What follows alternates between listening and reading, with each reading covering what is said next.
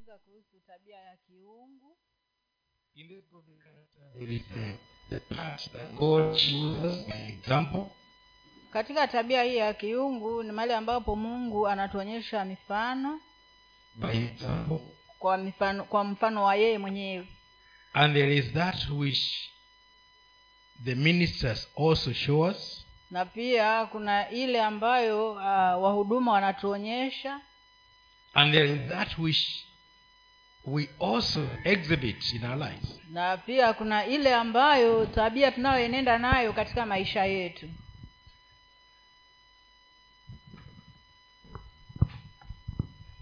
I, I use the word exhibit purposely. nimetumia hilo neno kwa makusudi Exhibit, Ku, uh, uh, yaani kama kuonyesha. kama kuonyesha Yeah. When you have an exhibit, it is something you can show. Isn't ya, it? yaani unapokuwa na hiyo basi ni kitu ambacho unaweza kukionyesha So there is what we exhibit. kwa hivyo kuna kile ambacho tunaonyesha Meaning, you cannot live without something to show.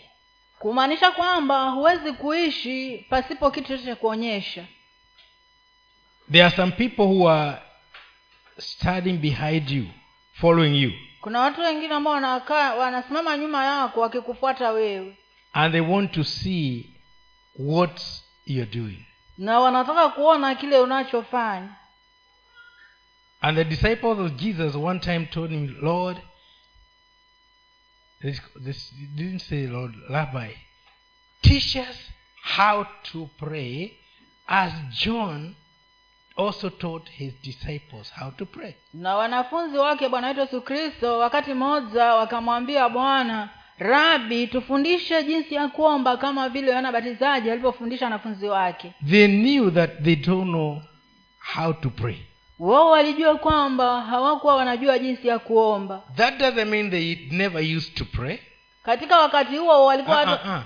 haimaanishi hawakuwahi kuomba what they say teach us how to pray as john the baptist taught his disciples kile how to pray. walichosema ni kwamba tufundishe jinsi ya kuomba kama vile ambavyo yohana alifundisha wanafunzi wake they must have been praying but they wanted to pray like jesus ni lazima hiyo ya kwamba walikuwa wanaomba lakini kuna vile walitamani kuwa waombe kama vile yesu mwenyewe alivyokuwa anaomba and that's when he gave that framework of the lord's prayer na, mbi, na ndiyo maana wakapeana ile sala ya bwana it is just a framework actually ni kama mu, kama muundo tu jinsi ya kuomba if you go deep in it you realize it is more than those words that are written Oh. there ukienda kwa undani wake zaidi utatambua ya kwamba si yale maneno tu yameandikwa pale so we exhibit something also kwa hiyo tunaonyesha kitu pia If you are born again Christian, you must be exhibiting something that is godly.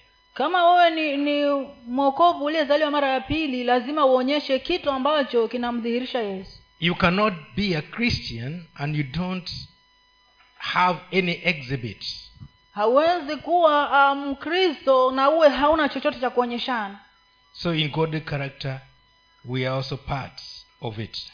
kwa hivyo katika somo hili la tabia ya kiungu pia ni sehemu ya hiyo And majorly, we are going to dwell on that part of our exhibit. na sana sana tutadumu hapo kwa kitu chetu cha kuonyeshana Amen. amen You have it. tunaanza kusomewa katika methali ya ishirina tano kumi na nane hadi ishirina mbili mstari methali ishirina tano mstari wa kumi na nane hadi ishirina mbili tusomewe pale kuna msomaji ama nisome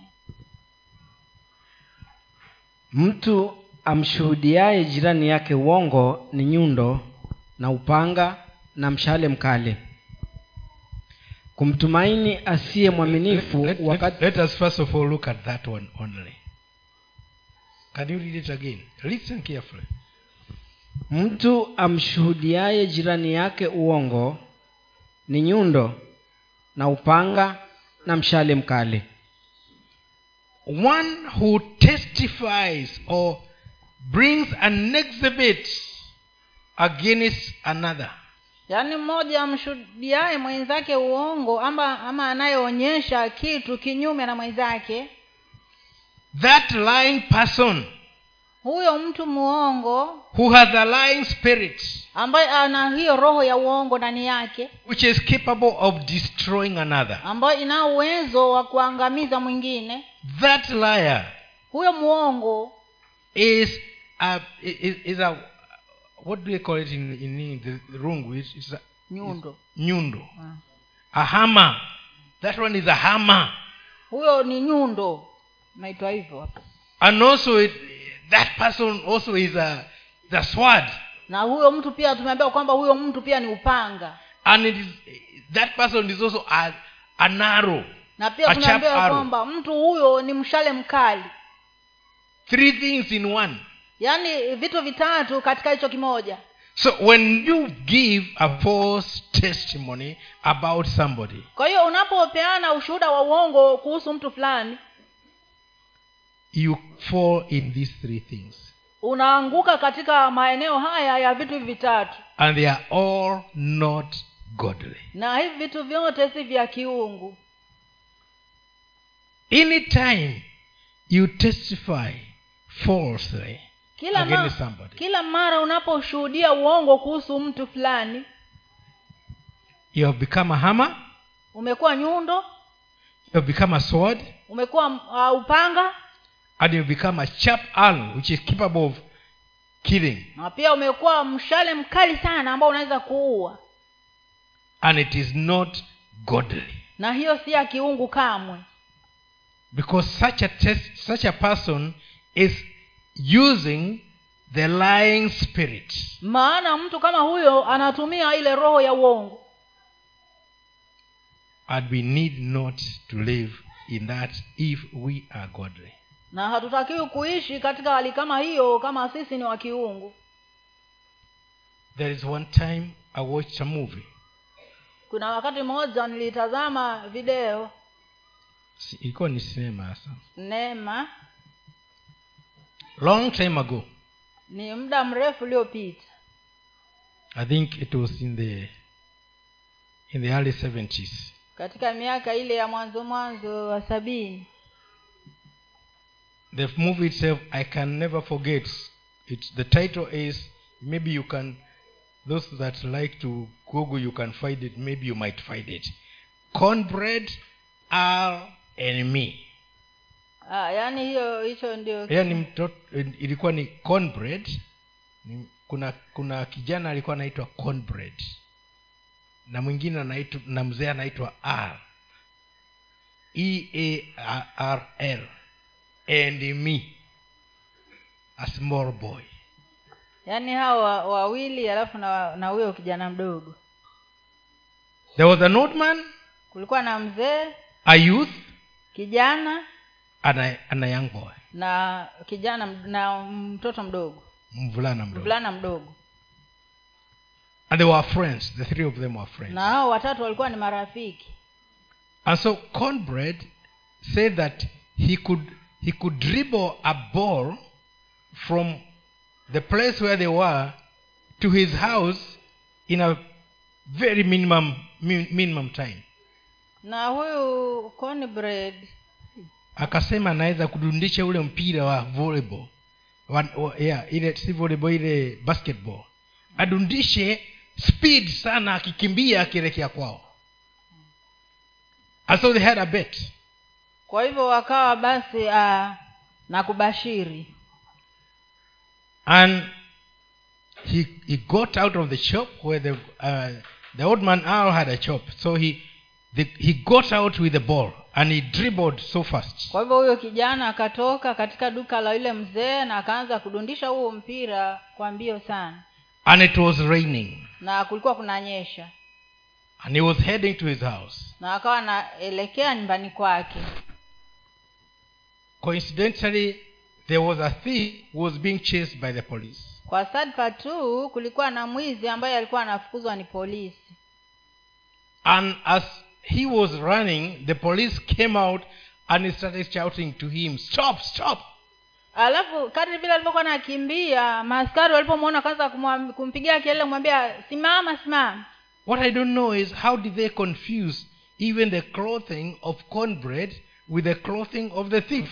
kile ambacho kina kinanichanganya ni kwamba ni jinsi gani hawangeweza kutofautisha mavazi ya yule mwizi na huyo cornbread And so one of them, a white man, a white policeman, shot him dead on the spot. alafu mmoja wao katika wale maaskari ambaye alikuwa ni mzungu akampiga risasi akafa And so the story now started.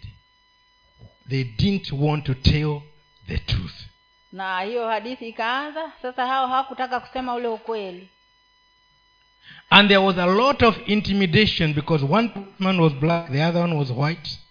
na kulikuwa basi na huko kukandamizwa kwingi maana askari mmoja alikuwa mweusi na mmoja alikuwa mzungu And the killer was the white one.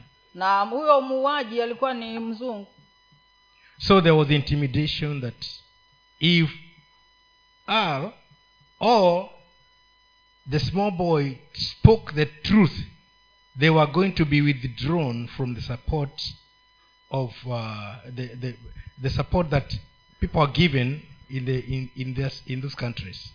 kwa hivyo ikasemekana kwamba kama huyu kijana mdogo ataenda kusema ukweli yeye na huyu mzee wataenda kusema ukweli wataondolewa kwenye ufadhili waliokuwa wanapata And that is what they were living on. na hivyo ndivyo walivyokuwa wanaishi That's hiyo ndio walikuwa wanategemea. Sasa wakiongea ukweli itakuwa si sawa. So the mother of the small boy was also intimidated kwa hivyo huyu mama mamake na huyu kijana mdogo pia akawa amekandamizwa sana and she didn't know what to do. na hakujua afanyeje But the small boy kept crying lakini huyu mtoto mdogo akaendelea kulia because he knew the truth. maana yeye alijua ukweli He is not contaminated to speak a lie. yeye hakukubaliana na kusahau- yani hakubaliani Yaani na haja, kusema hajafika uongo kiwango hicho cha kuharibiwa wa kusema uongo kama huo kitu umeona rafiki yako amepigwa risasi, pa, pa, pa, pa, amekufa alafu ukadanganya and he was crying to his mother he said, I, I, can't, I can't hold it na akawa analia kwa mama yake ka- kama kusema kwamba siwezi kuvumilia kitu hiki but the mother now was worried now the, the, the support financial support will be withdrawn lakini huyu mama naye basi wasiwasi wake ukawa ni kwamba ule ufadhili kama uko- utatoka ufadhili utaondolewa But at a richer point, the mother had to weigh between the satisfaction of her son and her satisfaction. na huyu mama basi akafikia kiwango cha kwamba ah, kutosheleka kwake ama kutotea kwa mtoto wake And so he told the boy, Okay, go, son, kwa hiyo akamwambia mtoto wake basi wewe nenda nenda, uka, speak the truth. nenda ukasema ukweli The truth, because that is going to set you free. akamwambia nenda ukasema ukweli maana huo ndio utakao kuweka huru And so he did in court. na kwa hiyo akaenda akasema kotini kwa ule ukweli And now it was the time for the for the policemen to defend themselves. na ikafika sasa ni kipindi wao maaskari nao wajitetee kotini The black man was moved by the test the true testimony of the boy. huyu uh, mweusi huyu askari mweusi akawa ameguswa sana na ule ushahidi wa kweli wa ule mtoto mdogo And by the way, that was a true story which was being acted.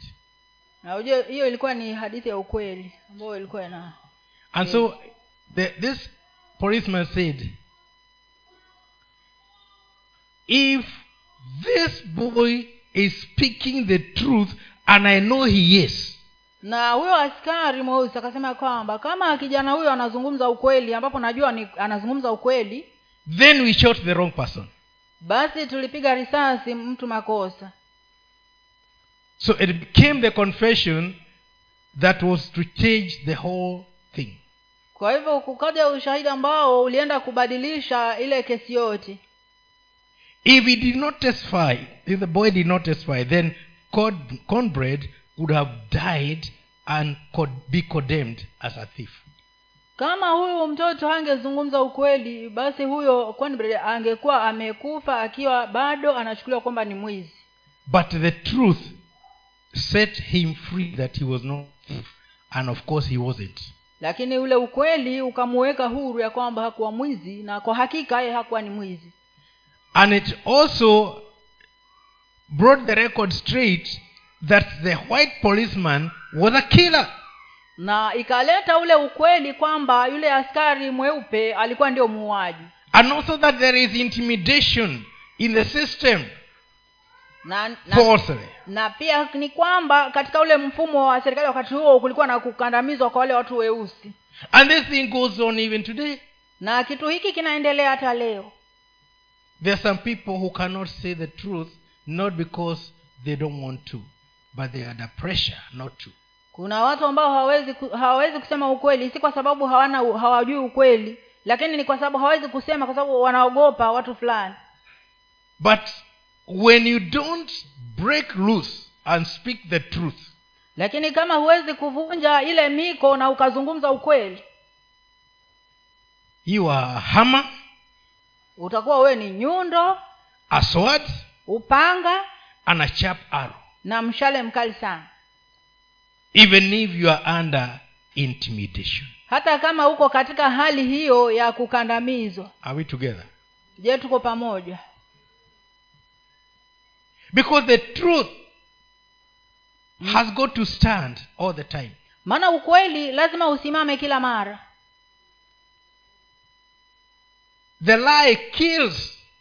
uongo unaua And we are told here it is killing in three ways. na hapa tumeambiwa kwamba uongo unaua katika njia tatu Because we've read the Bible maana tumesoma bibilia with a hammer, kwa nyundo a sword, kwa upanga and a sharp arrow. na kwa mshale mkali Just a small lie. ka uongo false kidogo tu said falsely.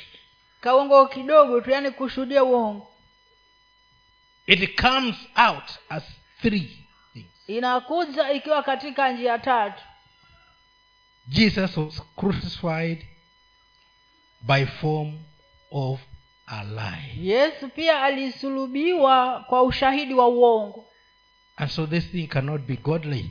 It is against God, it's anti God. kwa hivyo kitu hiki hakiwezi kuwa cha kiungu kiko kinyume na mungu When you're in a church and you are lying, ukiwa uko kanisani na unasema uongo you're in the wrong place. uko mahali makosa And Jesus used to tell the liars, You are of your father, the devil. na yesu pia akam- akaambia wale wa mafarisayo kwamba nyinyi ni kama baba yenu ambaye ni Nyinyi ni shetani wa baba yenu shetani. You are of your father, the devil. aliwaambia nyinyi ni wa baba yenu ibilisi You are murderers. nyinyi ni wauaji And they proved it. na wase- wakathibitisha kitu hiko When they they, they brought false accusations against him Waka, and he was crucified. wakati walipoleta mashahidi ya uongo kinyume naye na akasulubiwa So you can see lying how bad it is kwa hiyo when it unaweza- is in the hands of a Christian. kwa hiyo unaweza kuona vile uongo ni mbaya wakati huko mikononi mwa mkristo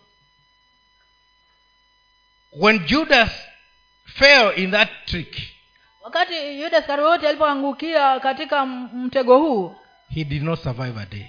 hakuweza kunusurika hata siku moja He died on the same day. alikufa siku hiyo hiyo But the grace of God has allowed some liars to live on, lakini hata hivyo neema ya mungu imeruhusu waongo wengine kuendelea kuishi but as we shall see, it is judged.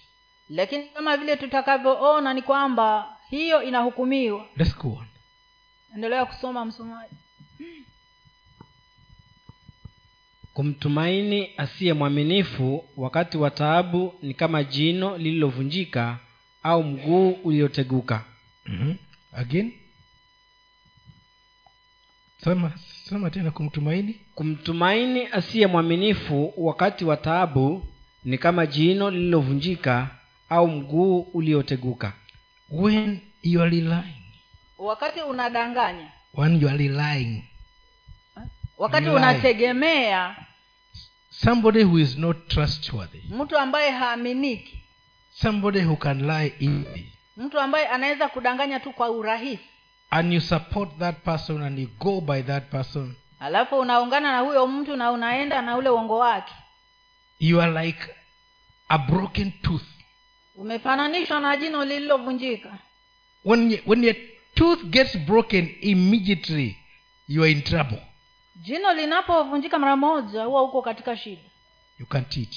huwezi kula You're in pain. uko katika maumivu makali And it is very serious. na huwa in, ina uchungu mwingi sana Actually, recently, I lost a cousin out of a tooth problem. hivi karibuni nime, nilipoteza binamu yangu kutokana na hali hiyo ya kuvunjika jino Less than two months ago. kama miezi miwili iliyo- chini ya miezi miwili iliyopita He had a tooth problem, alikuwa na shida ya meno and when it was checked, he was advised that it should be extracted. na alipo alipoenda kupimwa aka- akashauriwa kwamba jino hilo lazima litolewe It happened to be cancerous. na ikatokea kwamba jino hilo lilikuwa na chembechembe la, la saratani and in three months he was dead. na katika miezi mitatu kijana huyo akawa amekuwa So you are like a tooth which is broken, kwa hiyo unafananishwa na jino ambalo limevunjika which can lead to your death, ambalo linaweza kusababisha kifo chako and also like a, le- a, a leg which is uh, which is sprained. na pia umefananishwa na mguu ulioteguka You can't walk. hauwezi kutembea vizuri All because you have relied on somebody who is not trustworthy. yote hiyo ni kwa sababu umemtumaini mtu asiyeaminika So depending on an untrustworthy person kwa hiyo kumtegemea mtu asiye- a- a- asiyeaminika is also not godly. pia hiyo si ya kiungu if you can't trust that person don't rely on him kama huwezi kumwamini huyo mtu usije ukamtumaini and that is the bible M- na hiyo iko katika bibilia it is dangerous to rely on an untrustworthy person ni, a, ni, ni ni ni hatari sana kumtumaini mtu asiyeaminika compared with a broken tooth a- ambayo imefananishwa na jino lililovunjika umefananishwa umefananishwa na jino lililovunjika you are also compared to a sprained leg pia umefananishwa na mguu ulioteguka you can't use that leg as you walk hauwezi kutembea mguu huo unapotembea god cannot use you you are a broken tooth mungu hawezi kukutumia wewe maana wewe ni jino lililovunjika or a sprained foot au mguu ulioteguka and that is the word na hilo ni neno la mungu Let's go on.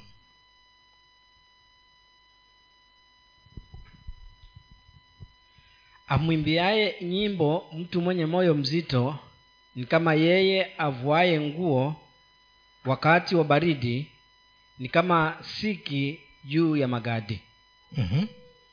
again amwimbiaye nyimbo mtu mwenye moyo mzito ni kama yeye avuaye nguo wakati wa baridi kama siki juu ya magadi So, when you're singing songs to somebody with a heavy heart, kwa hiyo unapomwimbia mtu nyimbo mwenye moyo mzito somebody has just lost his loved one, mtu tayari amepoteza mpendwa wake and there you are singing a sweet melody. alafu wewe uko hapo waimba nyimbo zako tamtamu hapo Sometimes I, I laugh because, like, when I went to check on that, that's the, the, the body of Mzee Kalama.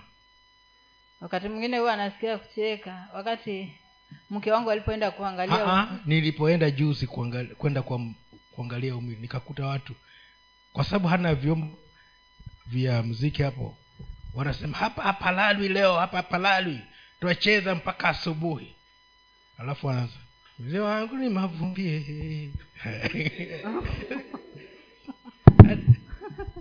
I mean, you know, what is that what does that have to do with these people sasa wimbo kama huo una una unaleta nini kwa watu kama hao At least if you could have a word that is going to comfort. angalau kama ungekuwa na ne- neno la kufariji lingesaidia And so God says it's like uh, and uh, soda magandi na neno linasema hapo ni kama siki juu ya magadi ah, magadi juu ya nini juu, kwa, kwa, siki si- juu ya magadi siki juu ya magandi, ya magandi siki si mnajua vile ilivyo eh? ndiyo chungu alafu inawekwa kwa magadi na hiyo there is another thing that was compared there avoya nguo yeah and also it's like somebody it is very cold and you're taking off your clothes yaani imefananishwa na mtu ya kwamba ni wakati wa baridi sana alafu unatoa nguo so you are doing silly things yaani unafanya mambo ya kipumbavu unprofitable things vitu ambavyo havina faida yoyote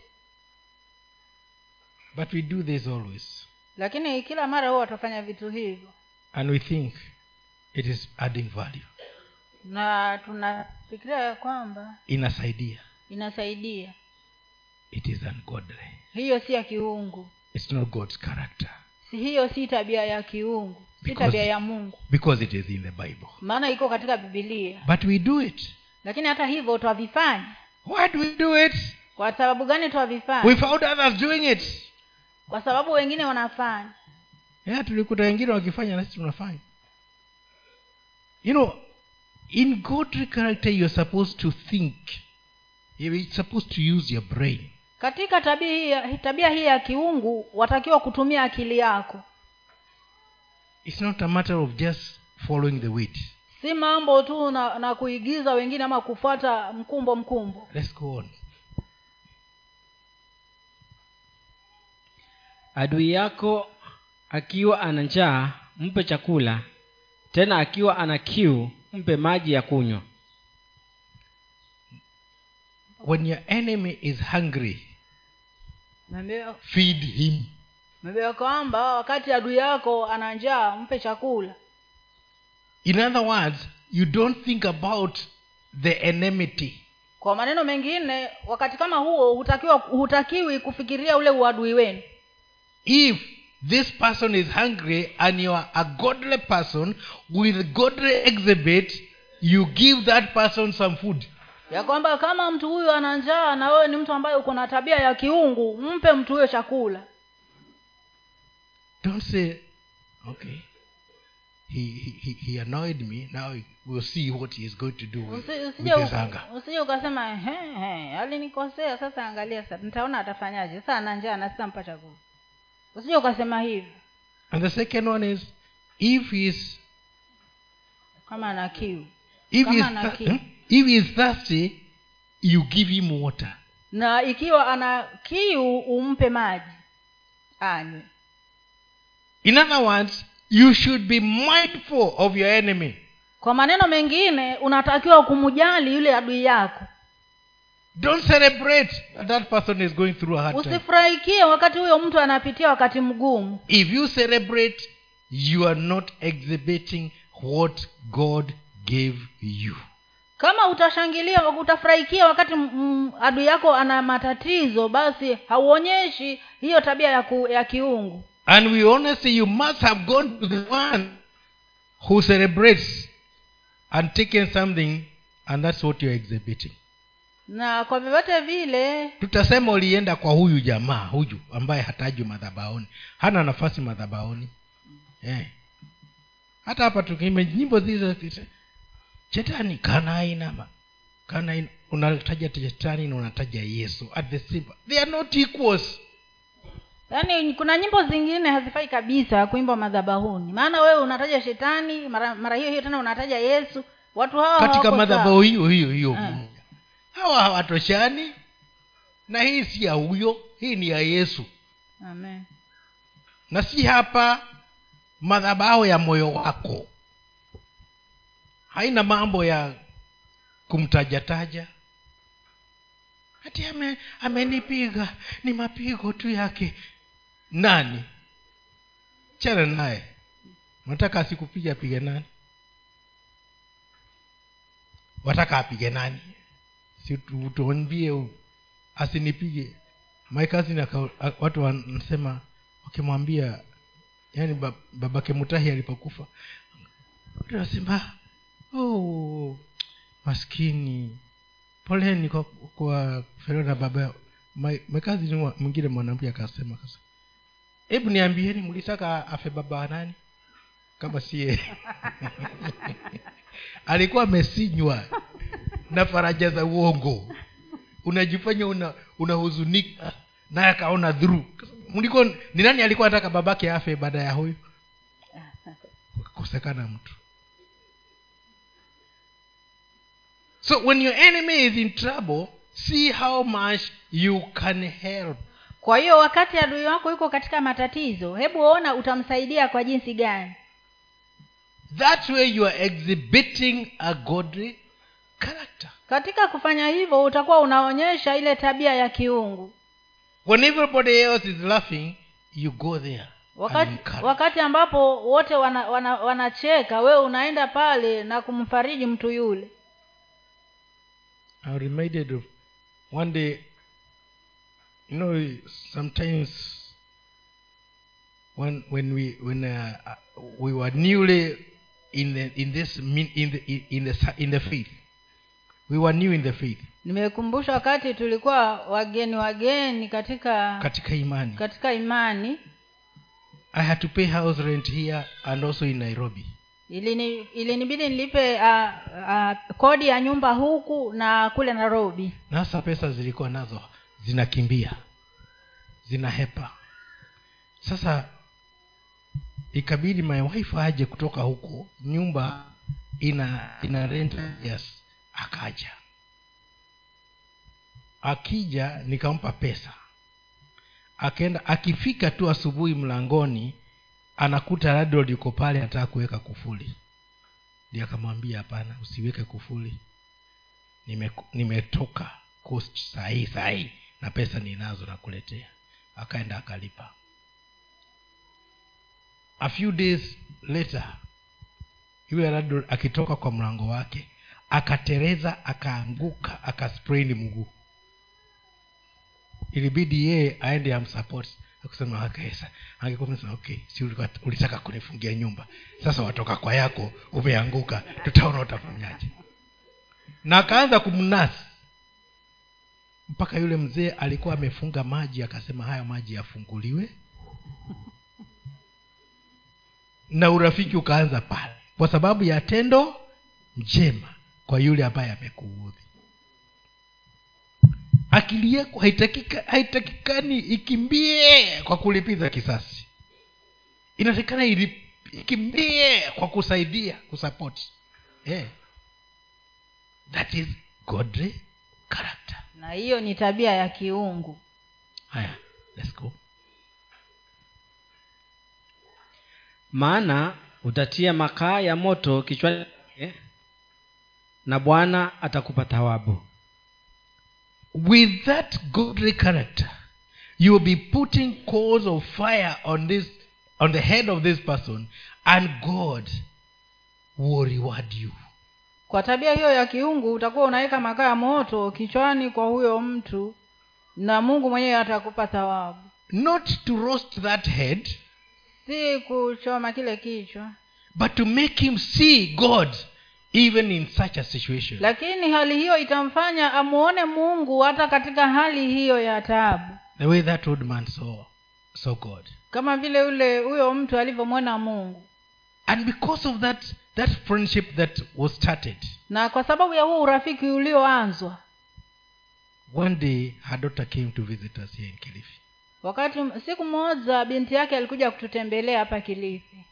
not biological daughter but the one that she, he was n- sini- si wake mwenyewe the one who was staying with him came to visit us here after several years huyo si binti yake wa kuzaa lakini binti yake ambaye alikuwa anakaa naye alikuja kututembelea baada ya miaka mingi coming to see friends akija kutembelea marafiki so the coals of fire are not to destroy they are to build kwa hiyo hayo makaa ya moto si ya kuja kuharibu lakini kujenga don't rejoice when your enemy is suffering usifurahikie wakati adui wako anateseka that is a devilish uh, character hiyo ni tabia ya, ya kishetani But the godly character, you don't rejoice. You actually mourn with such. lakini wa- mwenye tabia hiyo ya kiungu wakati adui yako katika tabu hutakiwi kufurahikia bali unatakiwa ku, ku, ku, kuomboleza pamoja naye And I may add also, not only when that person is a presumed enemy of yours, na pia nikiongezea si lazima huyo mtu awe ni adui yako when you see somebody going wrong, according to, to James chapter 5, verse 19 and 20, lakini ni kwamba wakati unaona mtu akienda makosa sawasawa na yakobo tano mstari wa kumi na tatu Kumi na hadi tisa na- ishirini na- Ku- kumi na tisa hadi ishirini you, are, you, you go to that person and snatch them out of that. unaenda kwa ule mtu na unamnyakua kutokana na ile hali ya kupotea Whenever I cannot talk to that person, you are looking at how you are going to restore that. wakati kila mmoja amejitenga naye wewe unatafuta njia ya kwenda kumwokoa yule mtu You don't join them in what they're doing, but you get them out of it. si ati ujiunge na yale mambo anayofanya lakini un- umtoe katika mambo yale Because the exhibit you carry is godly. maana yake kile unachobeba cha kuonyeshana ni cha kiungu Okay. So- tusomewe sasa katika samueli wa kwanza mlango wa tatu nane hadi kumi na nane mstari samueli wa kwanza mlango wa tatu mstari wa nane hadi wa kumi na nane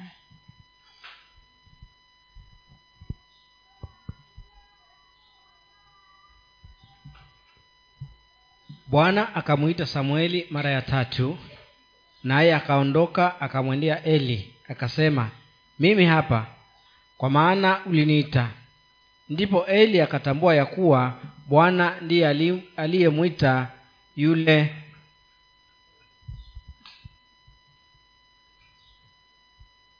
ndipo eli akatambua ya kuwa bwana ndiye aliyemwita yule mt- yule mtoto kwa hiyo eli akamwambia samueli nenda kalale itakuwa akikuita utasema nena bwana kwa kuwa mtumishi wako anasikia basi samueli akaenda akalala mahali pake bwana akaja akasimama akaita vile vile kama kwanza samueli samueli ndipo samueli akasema nena bwana kwa kuwa mtumishi wako anasikia bwana akamwambia samueli angalia nitatenda tendo katika israeli ambalo kila atakayelisikia masikio yake yatamwasha siku hiyo nitayatimiza maneno yale yote niliyoyasema juu ya eli kuhusu nyumba yake tangu mwanzo hadi mwisho kwa maana nimemwambia ya kwamba nitaihukumu nyumba yake milele kwa ajili ya ule uovu alio- alioujua kwa kuwa wanawe walijiletea laana wala yeye hakuwazuia na kwa hiyo nimeapa juu ya nyumba ya eli ya kwamba uovu wa nyumba ya eli hautasafika kwa dhabihu wala kwa sadaka hata milele naye samueli akalala hadi asubuhi akaifungua milango ya nyumba ya bwana samueli akaogopa kumjulisha eli maono hayo basi eli akamwita samueli akasema samueli mwanangu naye akajibu mimi hapa akamuuliza neno gani alilolisema nawe nakusihi usinifiche mungu akufanyie vivyo hivyo na kuzidi ukinificha lolote katika hayo yote bwana aliyosema nawe basi samueli akamwambia kila neno asimfiche lolote naye akasema ndiye bwana na afanye alionalo kuwa ni jema Now, we are looking at a three dimension story. tunaangalia um, miele, mwelekeo mara tatu katika hadithi hiyo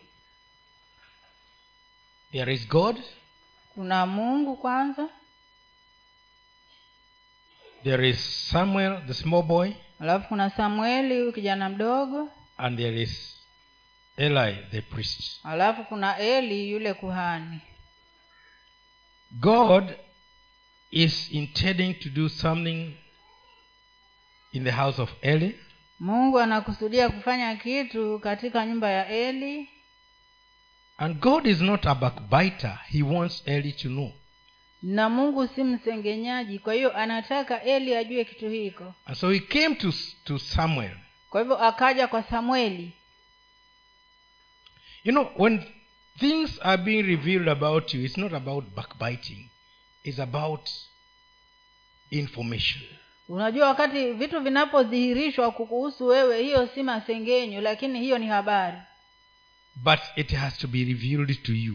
lakini lazima idhihirishwe kwako Whoever has anything about you should come to you. yeyote ambaye ana kitu chochote kuhusu wewe ni lazima akujilie wewe And, where, and if you have something about somebody, you go to them, you don't talk it out. na kama pia una kitu kuhusu mtu fulani unaenda kwake mwenyewe paso uh, yeye mwenyewe na si kwenda kuambia mwingine Because that is the Bible. maana hiyo ni bibilia So here, God comes to the small boy who even doesn't recognize his voice. kwa hiyo mungu hapa anakuja kwa kijana mdogo ambaye hata haitambui sauti ya mungu He does not start speaking the message until the boy knows who is speaking.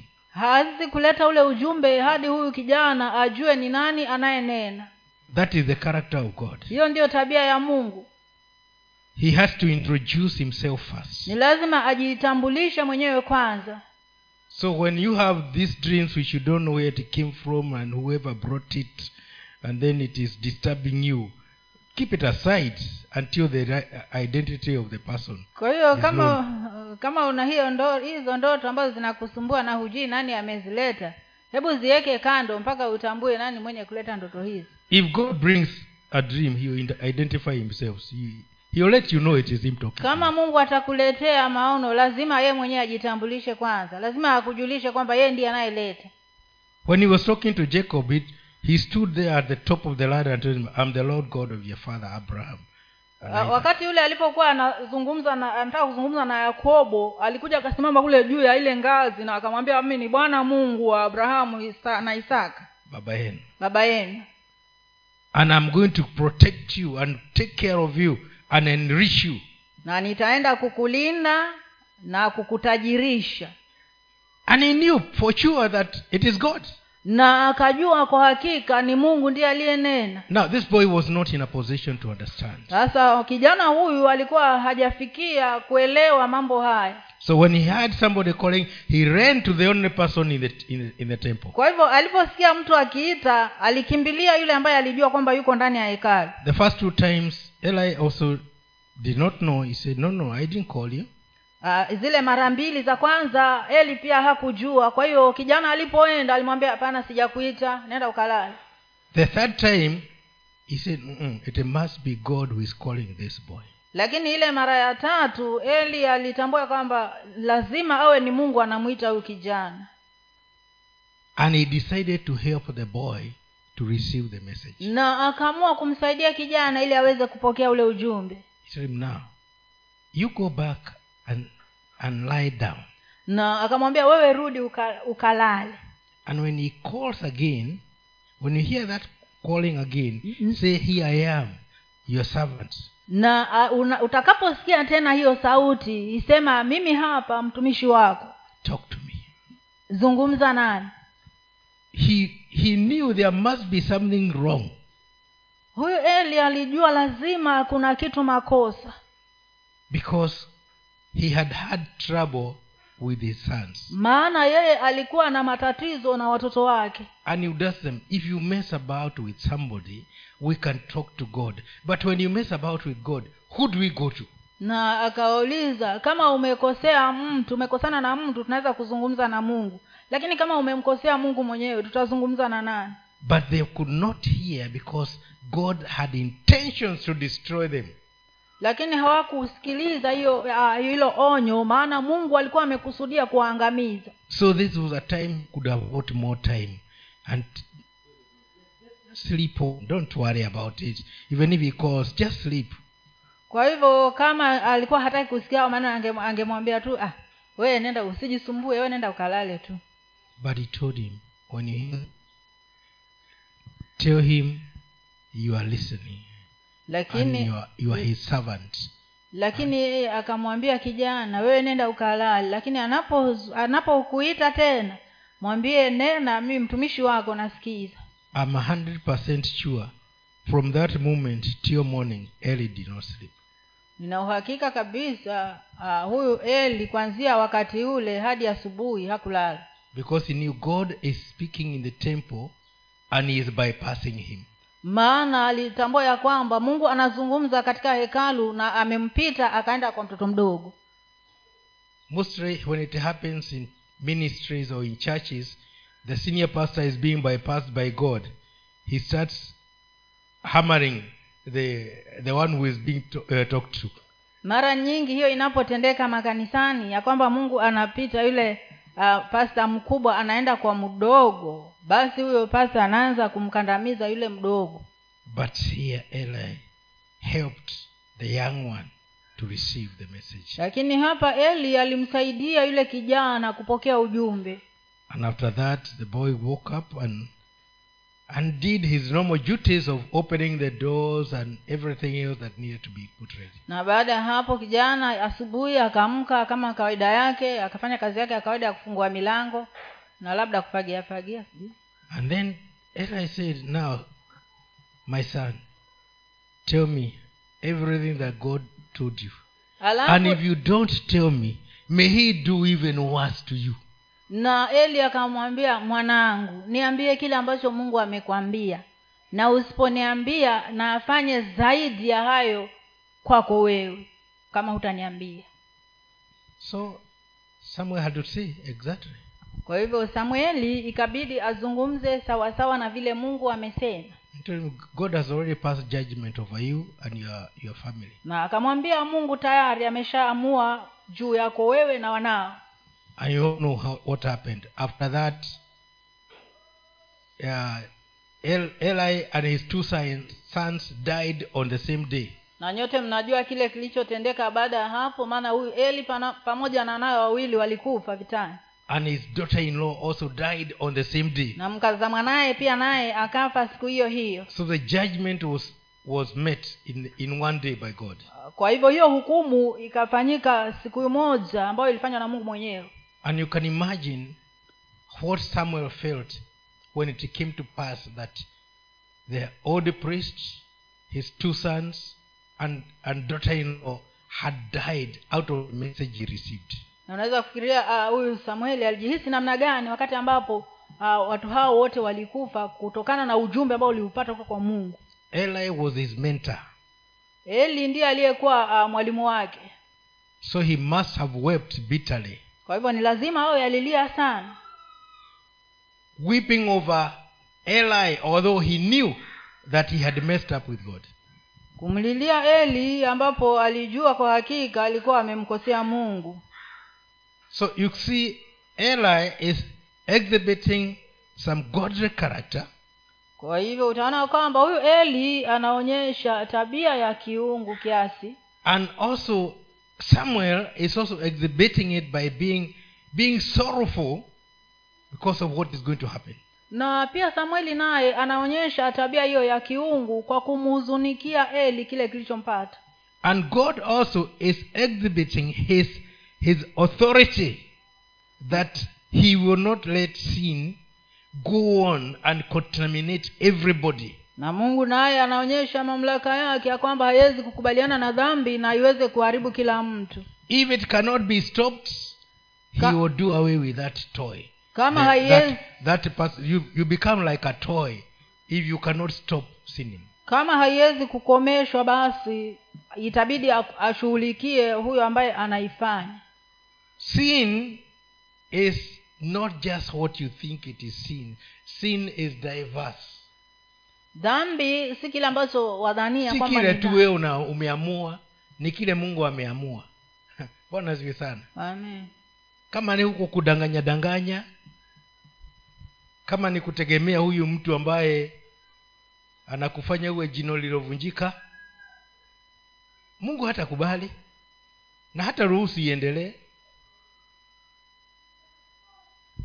he will judge atahukumu so in godly character we are seeing god showing up eli the priest showing up and then the small boy the one who is, who is newly in the ministry also showing his kwa part hiyo katika tabia hiyo ya kiungu tunamwona mungu akionyesha mamlaka yake na eli mwenyewe pia akionyesha tabia hiyo ya kiungu na na samueli ambaye ni kijana mdogo ambaye ndiye mgeni kabisa katika huduma akionyesha pia tabia ya kiungu So all of us have got a part to play in this exhibiting the godly character. kwa hiyo sote tuna sehemu ya, ku, ya kuonyesha katika ya kucheza katika hali hii ya kuonyesha tabia ya kiungu There is no exemption even to the small children. hakuna vile utajitenga na hali hiyo ya kuonyesha tabia ya kiungu hata watoto wadogo They must be corrected to Laz- display the godly character. lazima waweze kurekebishwa ili waweze kuonyesha tabia hiyo ya kiungu If you overlove them, you will kill them. kama utawapenda kupita kiasi utawaua Amen. amen Let's go to the next one. inayofuata ni zakaria zakaria kumi na tatu mstari wa saba hadi wa tisa amka e upanga juu ya mchungaji wangu na juu ya mtu aliye mwenzangu asema bwana wa majeshi mpige mchungaji nao kondoo watatawanyika nami nitaugeuza mkono wangu juu ya wadogo hata itakuwa ya kwamba katika nchi yote mafungu wawi, mawili yataka- yatakatiliwa mbali nao watakufa asema bwana lakini fungu la tatu litabaki humo nami nitalileta fungu lile la tatu na kulipitisha kati ya moto nami nitawasafisha kama fedha isafi- isafishwavyo nami nitawajaribu kama dhahabu ijaribiwavyo wataliitia jina langu nami nitawasikia mimi nitasema watu hawa ndio wangu nao watasema bwana ndiye mungu wangu God is not interested in the whole multitude. mungu hafurahikii Ha, hana, yani hataki fungu, watu wote anataka wale ambao wako na tabia yake mbona ziwe sana Amen. na anasema upanga utaua theluthi mbili two thirds yaani gawanya makundi matatu makundi mawili yan- ako tayari yaende abaki na yale masafi yeye si wa wote si ya wengi yeye si wa wengi wape two thirds watakuwa ni wengi kuliko hawa one third lakini afadhali wapotee aokoe hawa wachache kabla hawajaingia katika shida ndiyo tabia yake ako radhi wengine awaachilie kama ni kuendelea na dhambi waendelee basi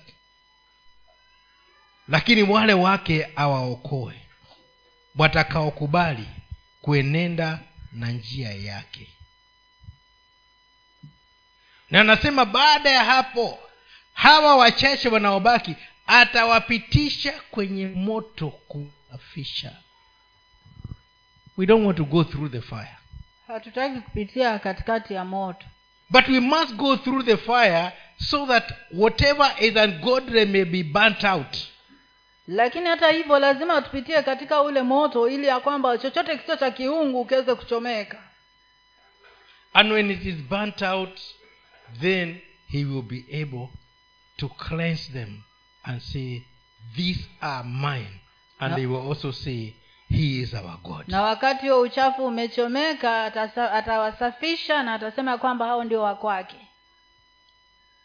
we cannot say that everybody who is saying they are of the christian faith are going to make it to heaven hatuwezi kusema eti wale wote wanaojiita ni wakristo wataenda mbinguni dini yako ni gani mkristo na wewe mkristo okay nyinyi ingieni tu moja kwa moja hakuna cha hiyo bwana aziwe sana amen upanga utamaliza wengine utamaliza wengine lakini wale watakaoonyesha tabia ya kiungu kulingana na mungu si tabia ya kiungu yote Una- so you are very holy hata ukiona shungu unamhepa usimkanyange usiue nasema hiyo ndiyo tabia ya kiungu wezajikuta uko katika lile la kupata upanga yaani upanga ni kuharibu kabisa kuhakicha hakuna hakuna hautakumbukwa lakini wale wataweka tabia za kiungu watakaoenenda kulingana na taratibu za mungu hao atawashukua tena awaingize kwenye moto awajaribu kuna kupitia vitu na hasa katika ulimwengu wa sasa vile unavyoendelea kuna mambo mengi tunaweza kupitia kufutwa kazi kunyimwa haki